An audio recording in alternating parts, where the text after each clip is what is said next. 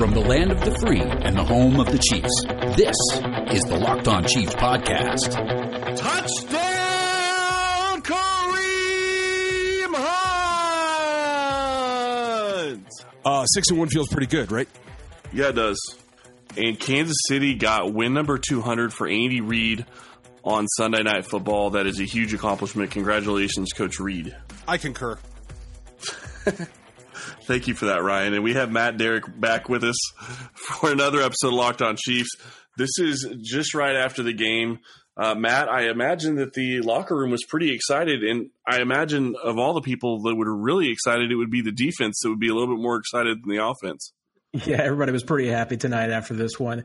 Um, you know, surprisingly though, I, I and shouldn't necessarily be, but Andy Reid just wasn't even mentioned about win number two hundred in the locker room. Um, you know, he, he's not one to call attention to himself or anything like that. So that doesn't seem a surprise. But yeah, kind of low key from that perspective. But no, I mean, this was a happy locker room. I mean, they were coming in. You could hear the, the shouting. Um, uh, probably a little bit more celebration out on the field tonight. So maybe it was a little bit more subdued than you might think, uh, given the score, because this, by the time they got to the locker room, party was kind of winding down. Um, they'd been having their fun on the field. They, good grief. They, I mean, there was the scout team defense on out there at the end, so the starters were all kind of on the sidelines already. So, well, yeah, this was this was a this was a wild game, man. And celebration of the year with uh, you know Eric Fisher resuscitating Tyreek Hill. that's that's the winner for me. I mean, you know, the Demetrius Harris uh, throwing the bomb and jumping into the the pit for cover was. Hey, that's pretty good too, but no, I'm going to give it for you know. Hey, you get an offensive lineman involved. That's great. But the resuscitation, especially the way that the timing came about after, you know, Tyreek Hill had to run down the field about 50 yards twice in a couple of plays before that touchdown, that was very well executed by those two guys. Yeah. Well, I couldn't yeah. believe he dropped it. He dropped that uh, touchdown a couple of plays before. Uh, do I mean, yeah? Do we ever see Tyreek Hill drop a ball like that? Never. Well, he let I mean, it especially that body. open. Yeah, he just never does that. I mean, that's the, just the, the most surprising thing is I. It's probably one of those cases that a little bit. He was just a little bit too wide open and a little bit too comfortable with it. Just knew that he had it.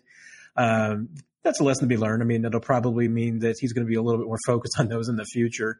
But yeah, you couldn't. I mean, he was so wide open. It was a perfect ball. Uh, should have made that catch. And obviously, him going over to the stands and standing there, kind of in the corner, cons- you know, consoling himself. You could tell. I mean, he knew he should have had that one. Yeah. No, and it ruined. Uh, it didn't ruin anything. Sorry, I apologize.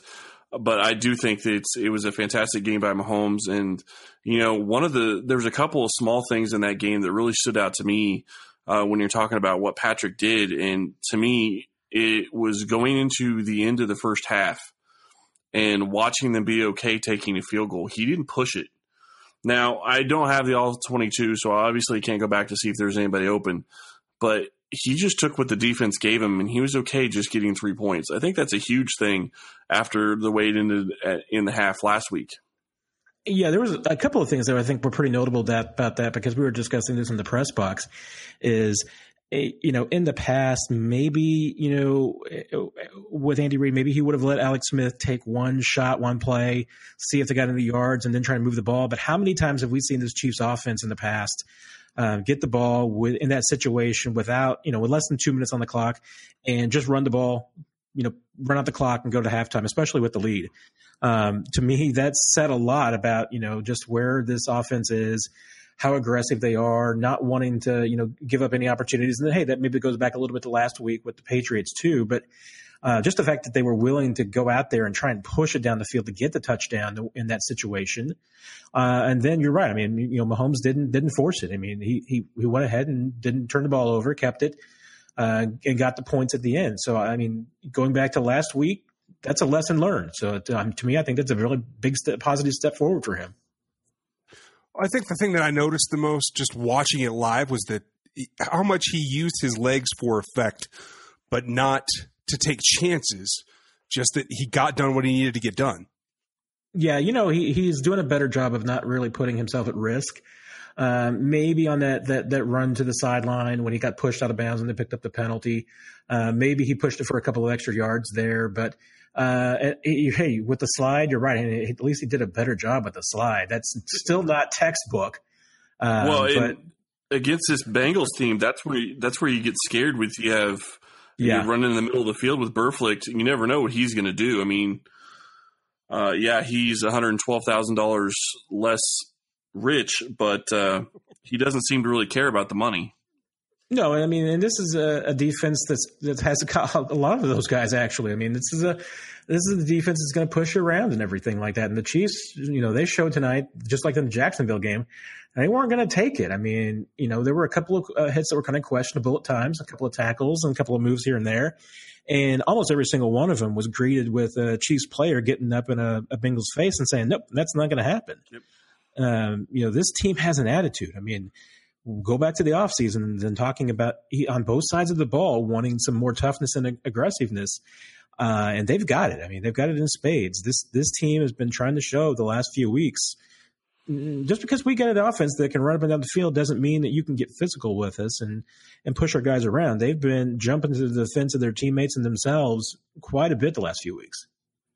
Well, and two things that stood out to me uh, along those lines: that specific play where Mahomes got shoved a little bit late out of bounds.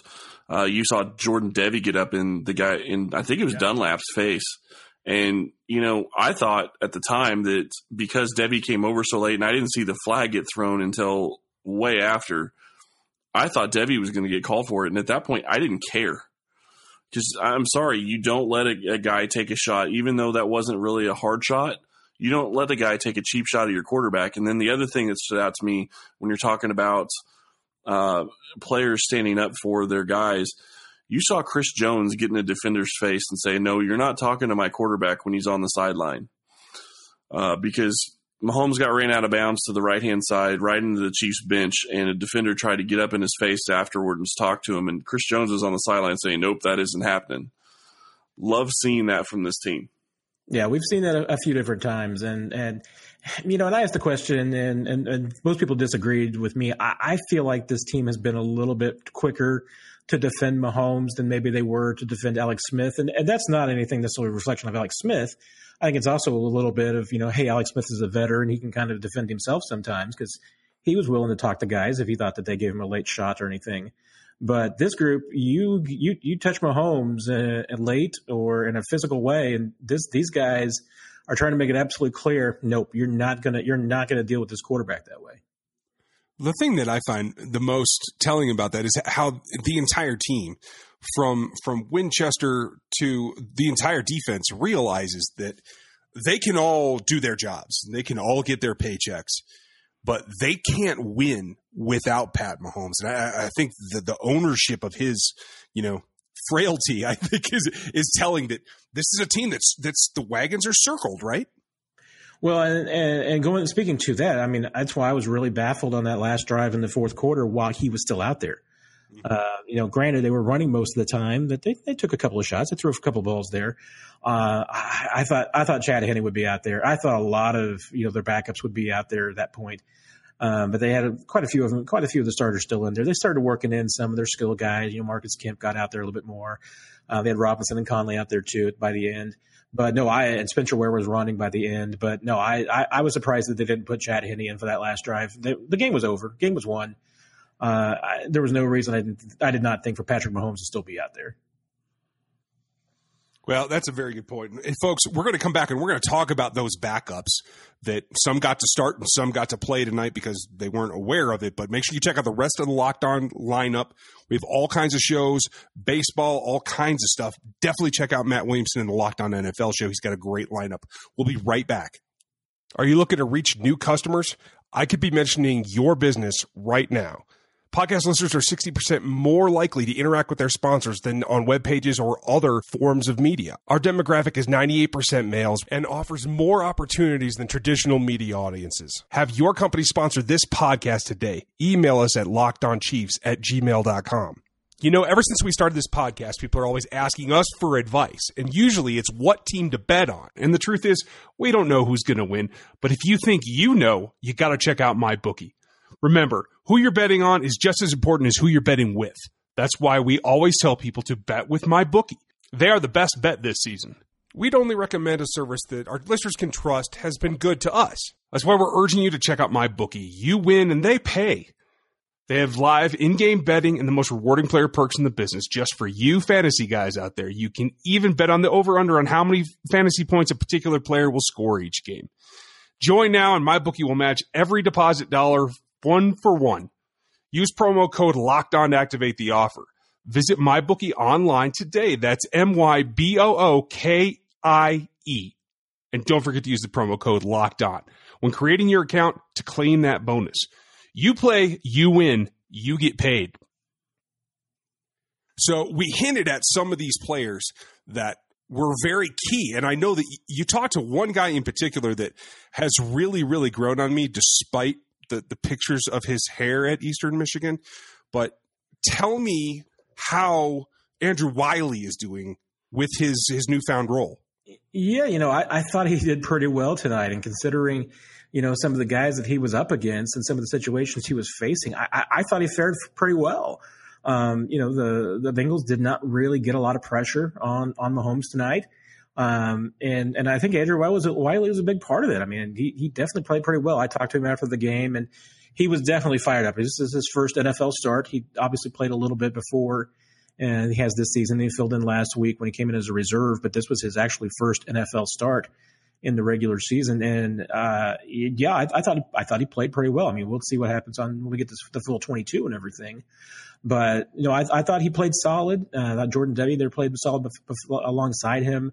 Um, you know, talking to some of the offensive lines, I talked to Eric Fisher as well, and you know, he he, thought that he went back to even training camp and talking about the fact that. Uh, they worked both those guys into the the first team, sometimes because of injuries, but even just getting them some reps and everything. And he, you know, Eric Fisher said that's a big part of their chemistry and the fact that they they can able they're able to go deep into the reserves and and they feel comfortable with each other. And that hasn't always, I think, necessarily been true for this team. You know, past maybe they're, you know, we talked about the really six offensive linemen in the past when they had Zach Fulton, and that's who they kind of felt what their starters were. You know, this year they're having to go a little bit deeper, and and they do feel like that they've got a pretty good close group there. Um, they they all get along pretty well. They feel pretty good. Uh, Wylie was very excited tonight. He was pretty pumped up throughout the game.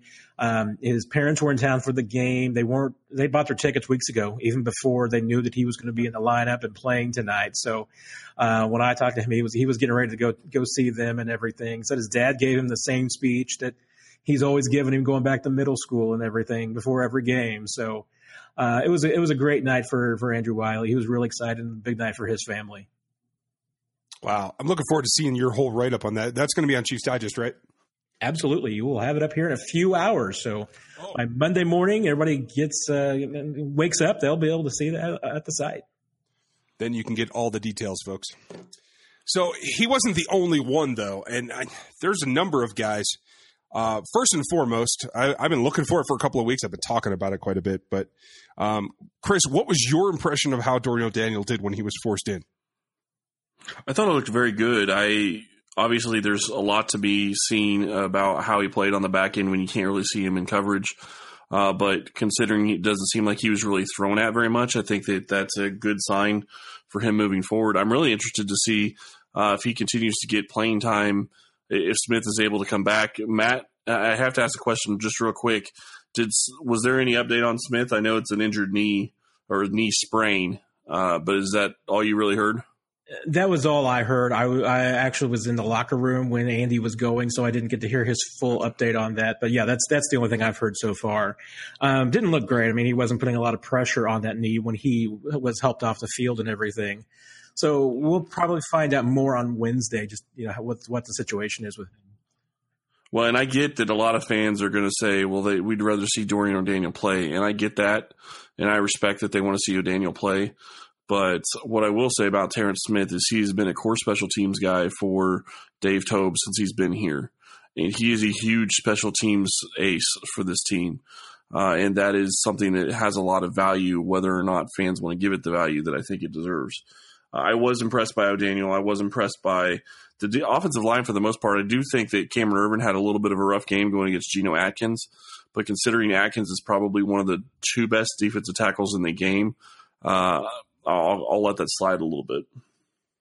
Yeah, I, you know, I, I think uh, looking at the, the, numbers, I think that they the Bengals had seven sacks or hits on like forty five dropbacks. So that that's not bad. I mean, right. and this offensive line has some worse games than that. So no, I mean, I think that's pretty promising. Um, O'Daniel, uh, second on the team in, sa- in tackles tonight with four.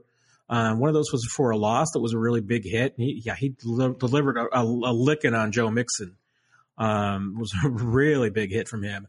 So, you know, so, hey, sometimes with these guys, you know, obviously the Chiefs defensively, they tend to bring these guys along really slowly. And and maybe that's not always the right move. Maybe it's it's a little bit out of caution.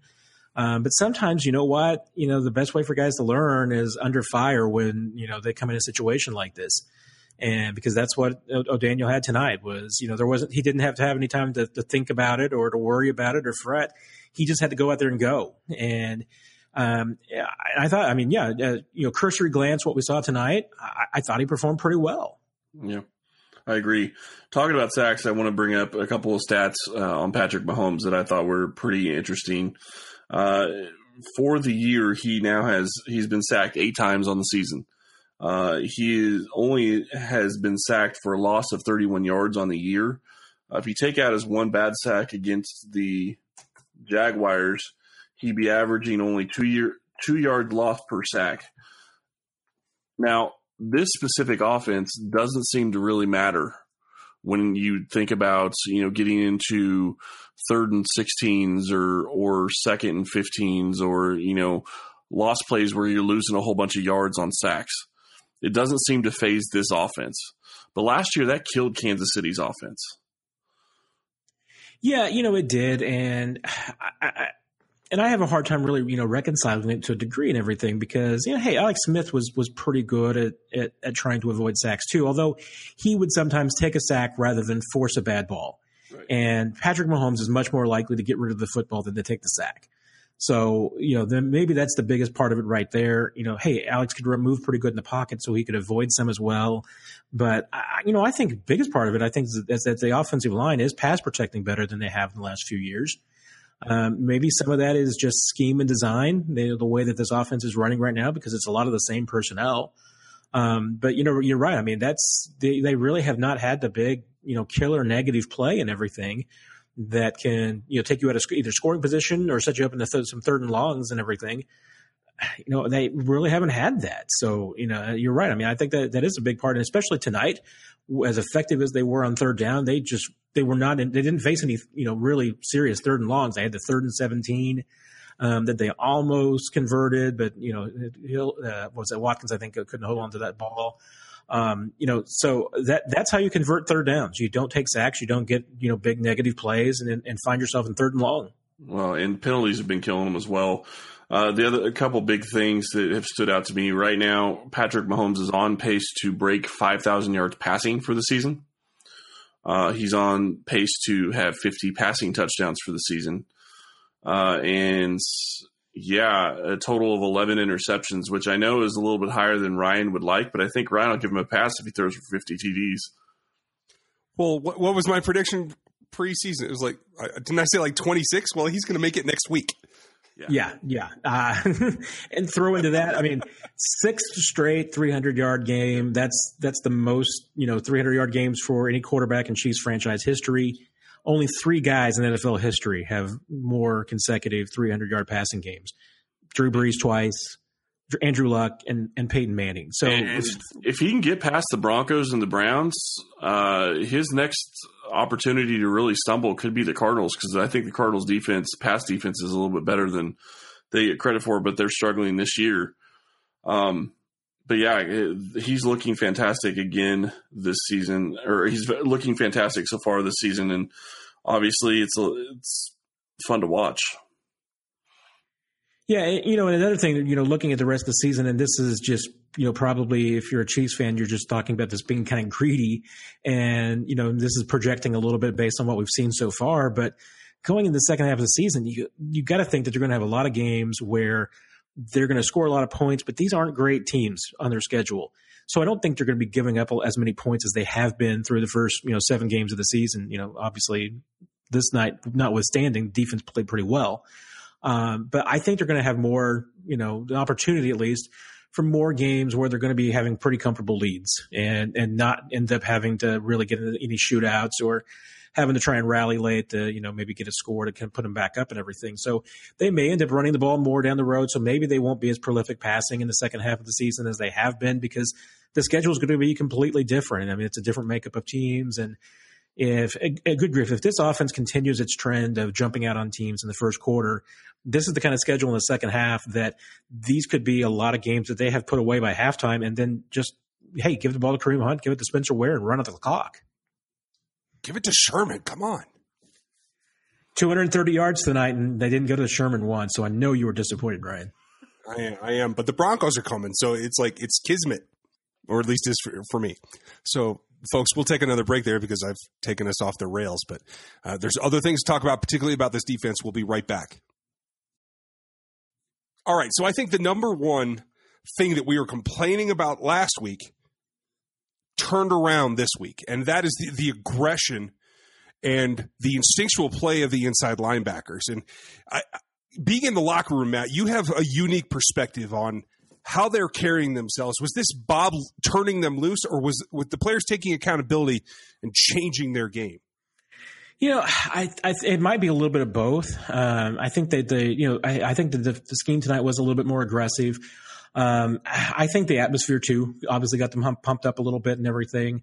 Um, and I also think it was just kind of a good matchup. And I, I, I think that this Chiefs defense and what they try to do actually fairly, matches up fairly well against the Bengals. I mean, you know, I, I, was talking to somebody before the game about this. You know, with this defense, everybody is so hard uh, on this defense about the number of yards that they're giving up and everything. But to me, you know, I'm trying to look, take a look back at it and looking at some of the stats and looking at some of the trends and everything.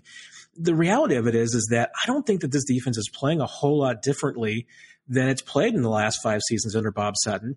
It's just, it's all about turnovers. Uh, that you know this is a bend but don't break defense. It's designed, I mean, to a degree, to give up yards. They they don't want to they they want to do two things. They want to force you to kick field goals and not score touchdowns, and they want to turn the ball over.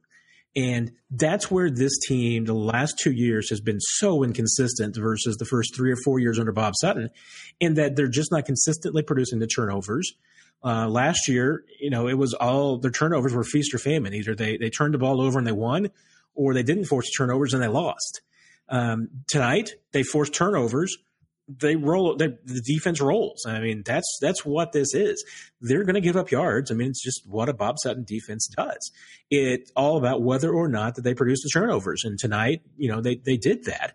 Um, you know, the pick six, you know, Ron Parker was a huge play, and they had almost nearly had a few others and everything. I mean, they got their hands on some balls tonight. So, you know, to me, that's that's this defense. If if and maybe this was just a good matchup, maybe that maybe that, that it was just favorable in the things that the Bengals want to do. You know, kind of played a little bit into the Chiefs' defensive strength, but that's that's how this team rolls. I mean, if they if they produce turnovers, their defense is going to play like it did tonight. Well, and I will say, I think the other thing that you're seeing on this defense is, and this is something I said last week as well, and I've said a couple times already this year. This is just going to be the way the defense, uh, the way they were against the Patriots is going to be the way the defense is going to be sometimes, and it's mainly because teams are going to try to be coming from behind at all times. I mean, Kansas City, you said it earlier, Matt. Kansas City has gotten out to a huge lead in the first quarter, four of, the eight game, four of the seven games I think so far this season, uh, and that is definitely not doing their defense any favors. Yeah, it gives them the opportunity to pin their ears back uh, and go after the passer, but they're not built to continually get after the passer and be able to get them down. Although I think Dee Ford has been playing well. What I will say though is, to me, this defensive effort was great to see tonight and it happened without the two best, well, at least one of the best players on the defense still not taking a snap this season. Uh, and another big piece in Justin Houston not playing as well. Yeah, and and you're doing it with with still a lot of backups in a lot of different spots and everything. Well, and Tom, um, and I had to ask, I meant to ask you, did Tanoh Kpassagnon play tonight? Did you see him play? You know, I, I, don't remember seeing him out there. We talked about it in the press box too. I, I don't remember seeing him. I know we saw Frank Zombo, right. and they're they're at the end of the game when it was the, the scout team defense out there with, with Kendall Fuller. Uh, it was Zombo and Speaks. So no, I, I am not a. I don't know if if Kpassagnon even played tonight. And I'm wondering if that has to do with just giving him rest, considering they didn't think he, they needed him. Yeah, and before the game, he looked like he was kind of going through the same process that he did last week. He was out on the field, you know, testing the ankle and everything like that, but um, didn't look like he was going through the the the same workouts that he usually does and everything. Um, uh, the substitution list does show that he got into the game, but I, I don't know if that's just on special teams or we'll see that he did some defensive snaps when we get the snap counts on Monday. Yeah. You know, I want to go back for a second because uh, he wasn't the only guy that got in there or, or, that we should be looking at got in there because I think Ron Parker's pick was obviously when they're up at that point, it's not as significant. But like you said, this is a defense that is made to create turnovers, and the safeties in particular have been bedraggled all season. And I, thought Ron made a play that not only showed uh, what he can do as a player, but the fact that that Bob was able to change and and do kind of to the Bengals what the Patriots did to Pat Mahomes last week in caught him off guard, got them into a set where Ron was, you know, playing that robber role down in the middle and just wasn't seen. Uh, I thought that particular strategy was a, a, positive for both Ron and for Bob. Yeah, you're right. I mean, it was almost the exact type, same type of play, um, different position and everything, but it was the exact same. Um, and Dalton just did not see him. Through, it looked like he just threw the ball right at him. Uh, and hey, that's Bob Sutton. I mean, the, he, that's that's the scheme and everything like that. So you have to give him give him credit for that one. Um, he saw something on film that told him that was going to work, and, and and they did. And you're right. I mean, you know, they're you're and, and, safety in particular is a group that they've been so banged up and and have guys out there. I mean, you know, and Jordan Lucas more so than Ron Parker because you know, Lucas has only been with the team now for, you know, almost two months, not quite. Um, so he's so new to the system and everything. So his ability to go out there and be making some of the plays that he is, it's a testament to the kid that, you know, he's able to do that and step into it. Um, but it makes you wonder that, yeah, I mean, if you, hey, if the Chiefs had Daniel Sorensen, had Eric Berry for any amount of time this season, would we feel differently about this defense? Absolutely. Yeah, I have to think so. And, and Ryan, I liked your use of st- strategery. Excellent. Yeah, I came up with that one. Thank you. Thank you. I'll fumble it later. Don't worry. But can you, you spell know, it? But now I'm not even close. Okay. I can't spell for nothing, I know. dude. Come on. Just check it. Have you seen my Twitter feed? Yes. Um, so anyway, but this leads me to a, to another con- conundrum because Ron's not going anywhere uh, outside of injury, even when Eric Berry returns. Uh, you know, week seventeen or whatever it'll be. But uh, it, it, leaves you with Eric Murray, who I thought made some progress before he got injured, uh, and they clearly have, have developed some trust in. Lucas, I think, plays much more instinctual and is, is more of a natural safety. I think he's proven his worth. And now there's even rumor that Dan Sorensen might come back and practice. Is this one of those things that, like, they actually have a wealth of players, or is this a bunch of, of decent guys that they don't have anybody that really stands out that needs to be on the field, Matt? You know, that's a really good call. Um, you know, because hey, Jordan Lucas is a third year player who never really gotten on the field defensively before, uh, and now is out there just, just out of necessity. Um, but you know, I, he does things well. I mean, and you know, and I've talked to him quite a bit in the locker room the last couple of weeks, and you know, he he feels like he's had he's he's been he's had this in him all along. He just needed the opportunity.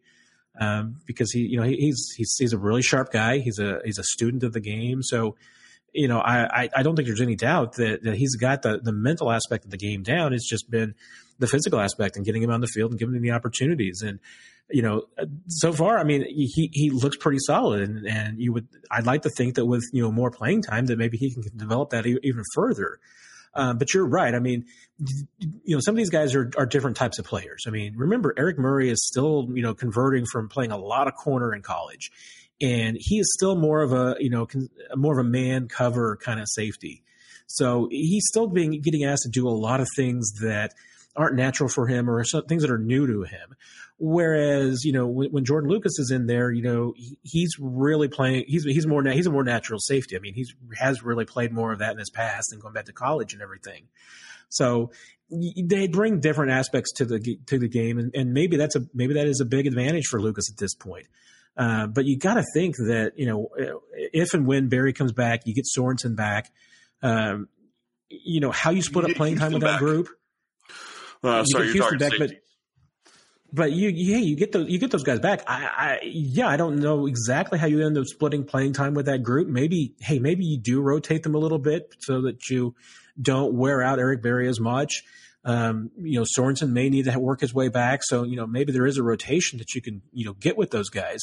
But you, you got to think at this point that with the experience that, that Lucas and, and Shaw has gotten in the last couple of weeks, hey, it's only going to benefit them down the road. And I know you're talking safety. Sorry, I'm just excited about the fact that you look at this defense and what they're able to do to a Bengals team that put up, I believe, at least 24 points in most of their games this season, uh, and they held them to 10 tonight.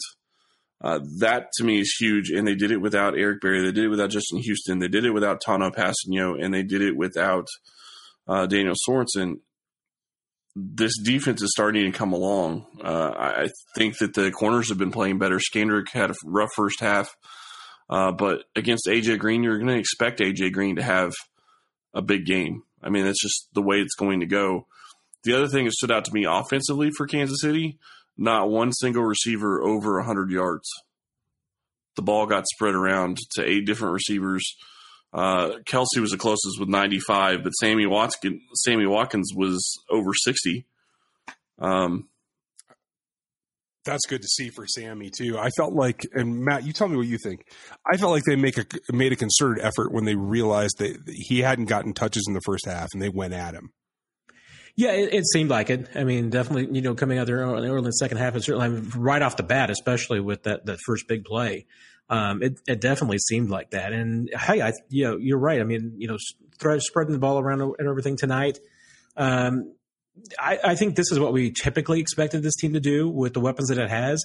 Um, it seems like you know most of the season it's been there's been a hot hand, but tonight there, I mean, outside of Kareem Hunt, there there wasn't really a hot hand, um, especially in the receiving group. They just kind of spread the ball all around. You guys want to hear a great quote? You get from, one, you get one, you get one, you get one. You want to hear a great quote from Kareem Hunt? I'm down to do whatever. People are starting to watch film on Pat now, so I'm going to make it easy for him. I tell him, you do all the cute stuff and I'll handle all the dirty work. Yeah. He, he, was he was in pretty good form tonight after the game. Yeah, I can imagine. Five foot nine, 165 pounds, maybe. All right, I don't want to get ahead of ourselves too much, but I do have to bring this up. Matt, Kansas City plays Denver at home next week. Uh, they put a stranglehold on the division, and obviously the Broncos aren't their biggest competition right now. But if they can win that game, uh, doesn't that really put them in a great position to win the AFC West? Oh, absolutely. I mean, you know, uh, you can get three, get to three and zero oh in the division, um, especially with two of those games already being on the road, and you got two more games with Oakland. Right. Yeah, I mean that, and and this division typically is going to be decided by head to head in the division. Um, I will say this right now. I mean, based on especially since the you know, the Chiefs played a lot of the contenders in the AFC so far. Um, you know, looking at records, looking at a lot of different things. I mean, the only the only team out there that, that numbers wise really defies explanation is Baltimore because they've got it. They lead the lead. Uh, they got the second best net points in in the conference with seventy five plus over their opponents, but they're only four and three for crying out loud. Um, they're kind of an anomaly, but I'll tell you what, from what we've seen with the Chiefs going head to head with these teams, Pittsburgh, Cincinnati now, New England, uh, Chargers, New England and the Chiefs are the two best teams in the conference, and it's not close. I mean, it's it's a step back to who's the third best, and right now, I, I think the third best is either Baltimore or the Chargers. Uh, I think you could make a good argument for both of them. Well, and but uh, you you mentioned that, and our buddy Nick Jacobs uh, just tweeted out a little bit ago. Chiefs have a one game lead on the Patriots, a two game lead on the Chargers, two and a half game lead over the Steelers and a three game lead on the Ravens, Texans, and Bengals. And they still have, uh, and they've won head to head against the Chargers, Steelers, Bengals, Broncos, and Jags. So, yeah, yeah. I mean, it's it's crazy. Yeah. otherwise known as the driver's seat. Pretty much. Yeah, I mean it's you know, hey, I, I I joked a few weeks ago after the the Patriots lost to Detroit that okay, so we're all set now. The Chiefs are going to be going to 14 and 2 New England for the AFC Championship game. You might the way New England's playing right now, you might have to get to 14 and 2 uh, to get a home field game. You might have to get to 15 and 1 to get a home field at Arrowhead for that AFC Championship game. Possibly. I, I still think they struggle down the stretch at some point. I, I think they drop a game that they shouldn't. They shouldn't have lost to Detroit. I understand the the thought, the process of it, but they shouldn't have lost that game. So I think they drop one or two more throughout the season, but we'll see how that ends up. Um, one of the other interesting things, and Ryan, I'm curious if you've heard any more about this. Is it sounds like Denver is looking at shopping maybe Bradley Roby and Demaryius Thomas. Yeah, I've heard both locally on um, some of the beat reporters here have a little little clutch that they pass things around with. Um, I'm hearing more about Roby than anything, um, which is funny because I think he's kind of turned his game up in the next last couple of weeks. Um, but I, I, think honestly, the only the only Bronco that the Chiefs fans should be interested in is Shane Ray because he's going to be a free agent. Um, and if if the debacle that is about to become Dee Ford being one of the top five pass rushers in the league when he's up for a contract, uh, Shane Ray is going to be an option, I think. Fair. And I just have to say, I cannot wait for the trade deadline to be over because this has just been nonsense this year. My my gut tells me that we're going to get to the trade deadline and nothing's going to happen, but but you could see it the other direction too, couldn't you? I, I could see it. I mean, eh, eh, there's more, there's more, there's more scuttlebutt about trades this year and, and, guys moving than ever before. And I, I, will be honest. I mean, I think a big part of it is that there are more sellers than there are have been before, but I'm not sure there's any buyers. I, I, I don't know because, you know, there there haven't been that many trades, you know, in the grand scheme of things in season, you know, under the new CBA since really, you know, 2011. And a big part of that is because, you know, draft picks are are, are too affordable. I mean, they're too great to have. Um, you know, you there's no risk anymore. I mean, they're you know you're set with you know what they're going to be, and they're very cheap compared to what they used to be, especially the higher the pick. So teams don't want to give up draft picks anymore. Now, if you want to move a guy for a seventh round pick or you know maybe a conditional fifth, yeah, you can move those guys all day long, but then again, you know, if you hold on to those players, you might be able to get better compensation by letting them hit free agency and getting the comp pick back. You know, uh, to me, it's uh, to me the real the real thing about it though is that fans get so excited about the idea of making trades, and we can get a guy in here that's going to you know fix the Chiefs' defense and all these things. And there's just two things that are true. One is that name me an in season trade that worked and I defy you. I mean, there's only a handful of in-season trades that have ever made a difference, and and most of them are skill players. I mean, you know, hey, Marshawn Lynch going to Seattle made a difference. Um, now, the fact they were able to keep him long term made a difference too. But you know, the fact that there's just not that many guys who have changed teams in the middle of the season that make an impact on the defensive side. So the idea that there's a you know a magic bullet out there that you're going to be able to get for somebody to come in, linebacker, corner, wherever it may be, and and make a difference is just fool's gold. I mean, it's just not typically out there. So to me, I cannot wait for the trade trade deadline to be over because it's just nonsense. There's just there's the only thing that would make any sense is if there's a team out there willing to give away somebody that hey, is under contract or you think you can sign and is willing to take him for a fifth round pick and and you can turn him into something and you think that you can coach him up and you can fix him and everything. But other other than that, you send a second round pick for you know somebody you think can come in and fix you on defense ain't going to happen. I, it's just it's just not out there. I still say I'd give a second round pick in a heartbeat for Landon Collins, but not. I know it's not going to. And I will say this. I mean, I know somebody's going to bring this up, and I will say that this is exactly what proves my point. They'll say, "Hey, Khalil Mack going to Chicago." That proves my point in the sense that you've got to you've got to give up a ton to mm-hmm. get the one guy in the league that could do it. Yep. You know, there's only if, if, if you're telling me that the Chiefs can get Khalil Mack, yeah, go get him. But that's not available. That's not what's that's not that's not going to happen. And you never had a chance to get Khalil Mack anyway because the Raiders would have never traded him to Kansas City. Yep. Well, I think that is going to end it for us tonight. I do have to throw a shout out to one of our favorite uh, radio guys in Denver for his prognosis in June that Patrick Mahomes would not throw over 26 touchdowns this year. Um, so thank you for that. Well, we're, was it me, folks? We're, we're subtweeting on the podcast now. yes, we are. Is that how that works? Sorry, I couldn't resist. I saw that. I was like, oh, I got, I got to throw that one out.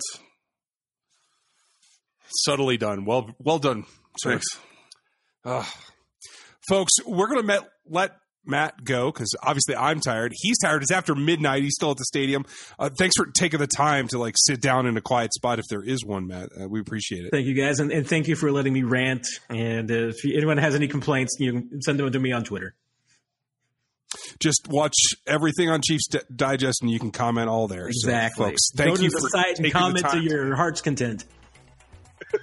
you can even make comments on the videos. It doesn't matter. It's fine. I, I, I will answer all that come in. So uh, we appreciate your time and listening to us tonight. I know it's late. So um, thank you all. We will be with you again tomorrow, and we'll have more coming. Uh, another crossover with uh, the Broncos guy. I think you guys are going to like a lot. And we'll be back with Matt as soon as we possibly can. Thank you, Matt. Thank you, Chris. Good night, all. We will talk to you tomorrow. Subscribe to the show on iTunes or Google Play. Follow the show on Twitter at Locked On Chiefs. Check out my work at RGR Football on YouTube, Chris's work on LockedOnChiefs.com, and all of Seth's film analysis at TheAthletic.com. Thanks for listening.